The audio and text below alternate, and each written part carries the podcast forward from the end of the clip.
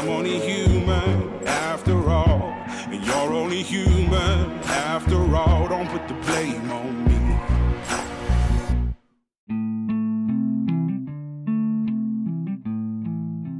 Welcome to Ponder Exchange, a podcast about Christian faith and armed service hosted by me, Brother Logan Isaac.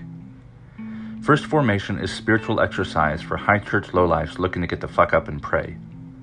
Join us every weekday morning to hear the good news through grunts and with grunts, in the unity of the Holy Spirit as one church forever and ever. Fall in.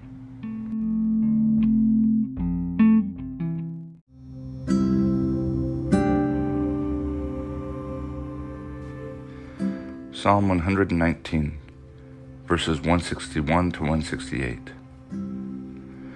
Princes persecute me without cause, but my heart stands in awe of your words. I rejoice at your word like one who finds great spoil. I hate and abhor falsehood, but I love your law. Seven times a day I praise you for your righteous ordinances. Great peace have those who love your law. Nothing can make them stumble. I hope you for your salvation, O Lord, and I fulfill your commandments. My soul keeps your decrees. I love them exceedingly. I keep your precepts and decrees, for all my ways are before you.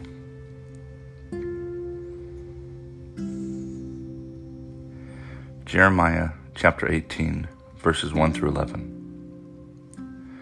The word that came to Jeremiah from the Lord Come, go down to the potter's house, and there I will let you hear my words. So I went down to the potter's house, and there he was working at his wheel. The vessel he was making of clay was spoiled in the potter's hand and he reworked it into another vessel as seemed good to him. Then the word of the Lord came to me Can I not do with you, O house of Israel, just as this potter has done? says the Lord. Just like the pot, clay in the potter's hand, so are you in my hand, O house of Israel. At one moment I may declare concerning a nation or a kingdom that I will pluck up and break down and destroy it. But if that nation concerning which I have spoken turns from its evil, I will change my mind about the disaster that I intended to bring on it. And at another moment, I may declare concerning a nation or a kingdom that I will build and plant it. But if it does, if it does evil in my sight, not listening to my voice, then I will change my mind about the good that I intended to do to it. Now, therefore, say to the people of Judah and the inhabitants of Jerusalem, Thus says the Lord Look, I am a potter shaping evil against you and devising a plan against you. Turn now all of you from your evil way, and amend your ways and your doings.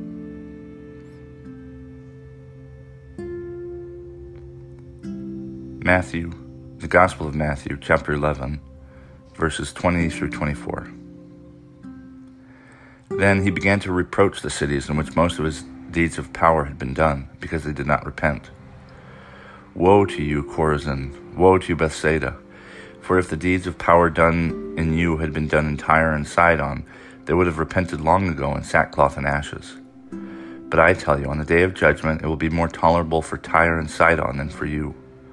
And you, Capernaum, will you be exalted to heaven? No, you will be brought down to Hades. For if the deeds of power done in you had been done in Sodom, it would have remained until this day. But I tell you that on the day of judgment, it will be more tolerable for the land of Sodom than for you.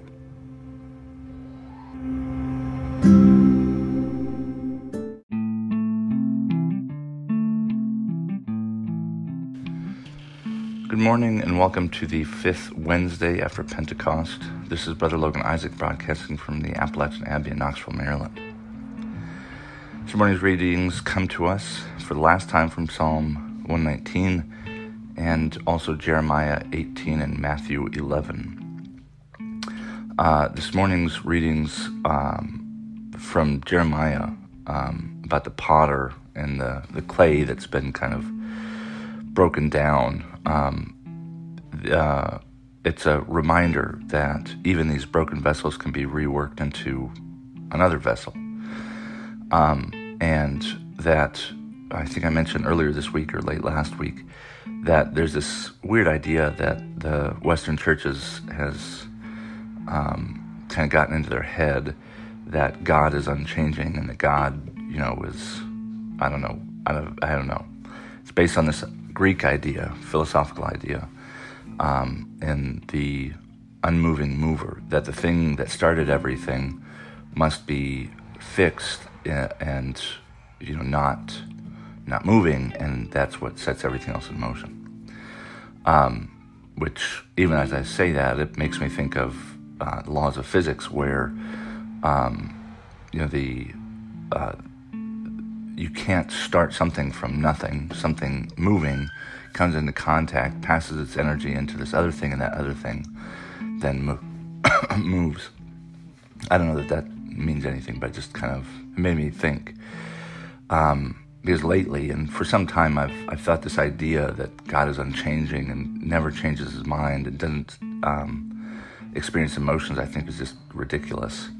Um, and in Jeremiah, uh, in this passage, um, God is quite clear. He tells Jeremiah to tell the people, "I will change my mind. Either if you're doing evil and you repent, or you're doing good things and start doing evil things, then I'll change my mind." Um, and uh, I think the the danger, the anxiety that produces is that well, if something is always changing, can we rely on it? Um, can we, you know, is it predictable, right?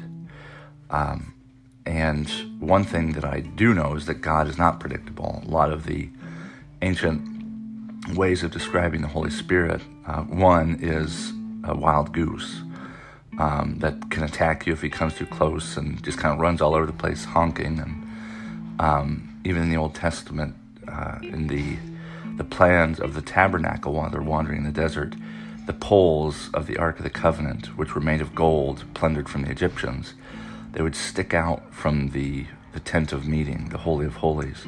They'd stick out a little bit. They weren't made to fit. Um, and it's this reminder that God doesn't really fit in boxes. Um, and so somewhere along the line, Westerners got this idea in their head that God um, must not be changing because that would mean um, that God is, um, you know, it's this kind of weird stoic idea that emotions are bad.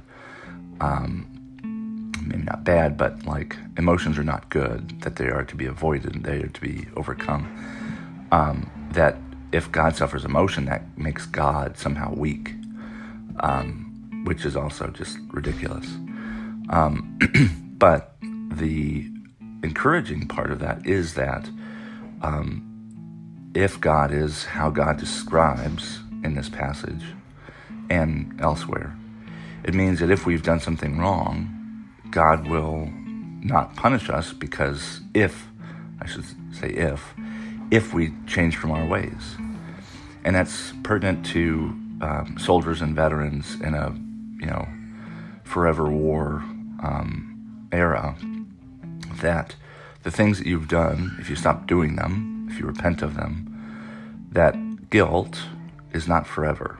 Guilt serves a purpose. The feeling of guilt inspires us to change.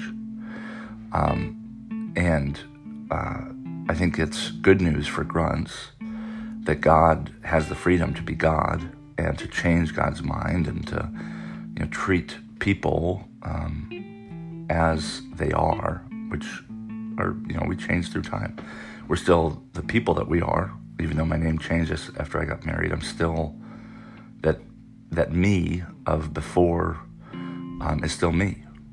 Um, and I remember maybe a, an illustration. I remember um, getting out of the military and becoming pretty progressive and um, anti-war. I still feel like I'm anti-war, but I was a little bit more um, animated about it then. And I still had my dog tags from uh, that I had used since 2000, and I kept them, but I didn't. I didn't. I didn't put them anywhere where I would think about them. Um, and at at some point during seminary, I thought to myself that my my dog tags represented something that I could put into um, all these beliefs about myself that I had, you know, turned from. I guess you know the the dog tags represented this past self that um, that was past, and I think the danger with that is that it it allowed me to believe that everything I'd done in the past didn't matter in some way, where in fact, it does matter a lot. Um, and some of the things I did wrong also matter, but that God has dealt with them. They do matter. We don't just try and forget them. We don't just try and tell ourselves that we're not that person anymore, but that person is a part of us because that person has become us. Um, it's like that old saying, um, which is now completely escaped my mind. Uh, God, I lost it. It was like right down the tip of my tongue, and I lost it. Um, but I think there's a problem when we um, look back on our past and, and, pretend like that's somebody else. Um, uh, there's another example. I was getting, I was emailing back and forth with a Korean War veteran, and this this individual um, uh, was in some pretty intense firefights early on in the Korean War. And he was telling me about this and how he felt about them and um, and then he cl- concluded this one email with um, but i don't think about that anymore. When clearly he, he was thinking about it um, what he wanted to say was that i've tried to put that in the past but i can't um, whatever it is that we've done whatever you know um, the good or the evil that we've done um, when and if we turn from it, it's still in the past. It's still a part of us, and it's important to remember that it's no longer that we aren't guilty of it forever, so far as we admit it to God and to one another, and and repent, which is to turn from our ways. Um, that we don't just cast it away, or we can't.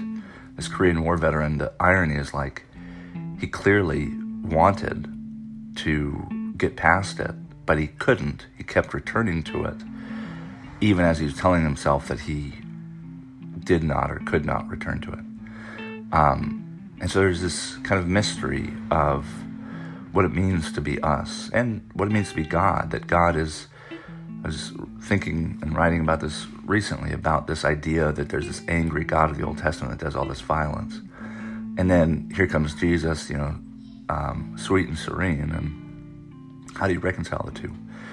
Um, the, um, the the the mystery of being fully one thing, in our case, human, um, and to have all of our experiences, good and bad, and boring, kind of all wrapped into one, and we we don't like we don't like what that means because we don't know what it means. What am I if I've done these things? but I've also done these things. Um, and that I think is is, is a wonderful mystery um, that we don't we don't need to know. We don't need to be, uh, you know, we don't need to be of one substance. I guess is what I'm saying. That um, we are dynamic, and I think God is dynamic in a very unique way. Um, but the good news is that um, God is willing to change if we're willing to change. Um, that God will change with us, that God follows us into this change. Um, uh, and the good news of that is that if we've done wrong in the past, we are new and yet the same people. That it becomes a part of who we are without overpowering us if done right. I mean, he's a Korean War veteran. I don't, I didn't know what to tell him other than to be honest and say, well, this, this does clearly actually mean a lot to you. Um, rather than, I didn't tell him this part, but rather than try and push it to the past as though if it catches up to us, I, I don't know, maybe, you know, maybe we're bad people now if we've done bad in the past. Um, but the, um, the real, the the the point of this changingness is, um, and this is, I'll conclude with our our gospel reading, is this notion of being unrepentant, of not changing, of not changing from our evil ways, um, and that being the real danger. Um, that uh, repentance um, is is what we are called to, changing from what we have done wrong, in order to continually uh, self improve, essentially. Um, and in the Gospel of Matthew, there's this warning to cities who uh, fail to repent, and that maybe our enemies, if they repent, you might think of Nineveh and Jonah, um, that you know it's possible they may repent and God will spare them. But if God's own, if Israel doesn't repent, then God's free to uh, to judge us if we don't, if we don't change from our ways. No matter how many, you know, the gospel says deeds of power. Um, that um, we are people, we are creatures of both deeds of power and, and deeds of, I don't know, despair. Um, that that's what it means to be human. It's not what it means to be God, but that is what it means to be human, to be capable of incredible evil, but also just amazing good. Um, that that's who we are. Um, that we can't get away from the fact that we've all done something or some things that we've regretted. Um, and that the point is to change from those ways and to constantly be on guard for ways we've been doing wrong, even as we try to be doing good, so that we are, are you know, we're always improving, we're always repenting and being aware of our relationship with God and with one another. Um, that, um, and I think that is uh, the the road the path to salvation. It's it's kind of winding, and it always feels new and perhaps a little scary and confusing. Um, but I think that's what keeps us on our toes, and that's what keeps us uh, trusting in God.